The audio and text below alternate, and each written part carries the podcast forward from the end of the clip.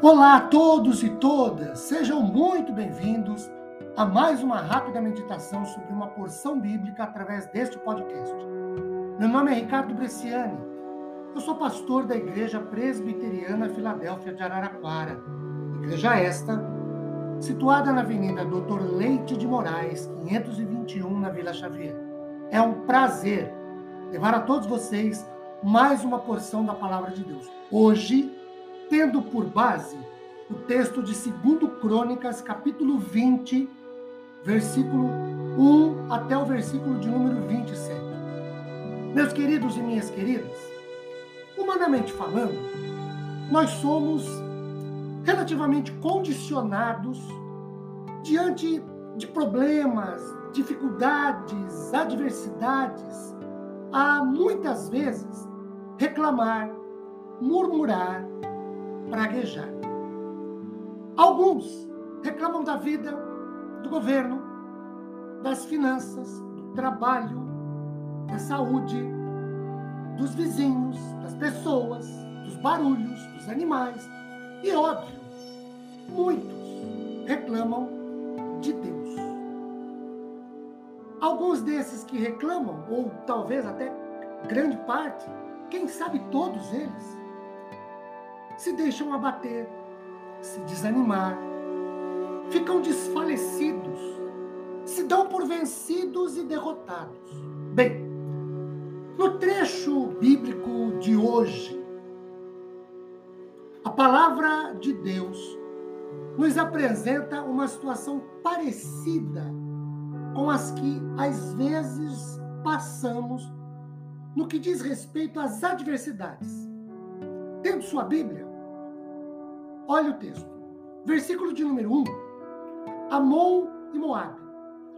Eram povos, queridos, inimigos que enfrentavam constantemente o povo de Israel. Não por acaso, Amon e Moabe são os dois filhos descendentes do relacionamento incestuoso, conforme Gênesis 19, 30 a 38, de Ló com suas duas filhas. No versículo de número 2, de 2 Crônicas 20, nós temos o relato de que uma grande multidão desses dois povos vinha contra Josafá, rei de Israel. No versículo de número 3, nós temos o relato de que Josafá teve medo. Depois, nós temos que parte desse exército já havia, havia derrotado Israel em outra batalha anterior, provocado a morte, inclusive, do rei Acabe.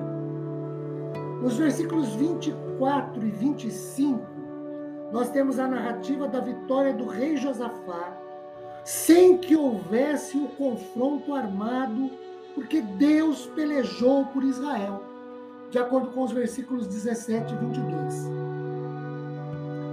Agora veja: inimigos em grande número o rei com medo. Havia já o contexto de que, anteriormente, esse mesmo exército houvera derrotado um outro rei de Israel com seu exército. Porém, a Bíblia diz que Josafá, sem uh, usar nenhuma arma bélica, venceu a batalha. A grande pergunta é: como? O que é que ele fez?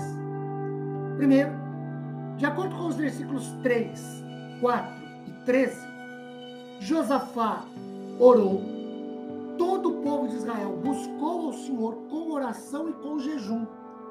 Então nós temos um rei e um povo que se humilha ao jejuar e que busca o Senhor, dependendo de Deus. Segundo, Josafá confiou na palavra do Senhor e todo o povo também confiou.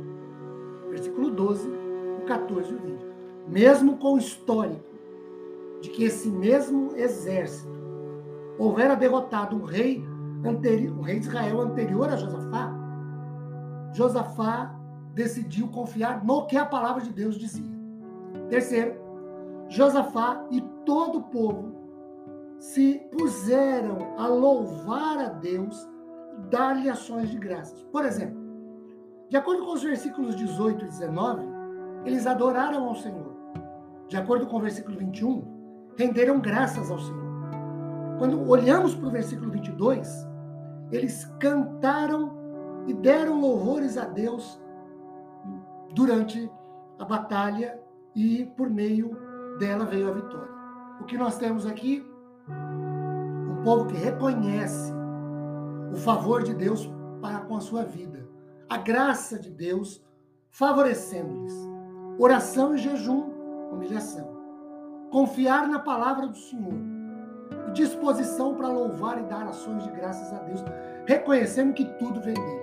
Essas são armas que nós temos à nossa disposição para enfrentar os nossos problemas, as nossas lutas, as nossas adversidades. Meus queridos e queridas, que Deus nos abençoe grandemente, derramando sobre nossas vidas e famílias sua imensa graça e misericórdia, após ouvirmos sua palavra. Amém.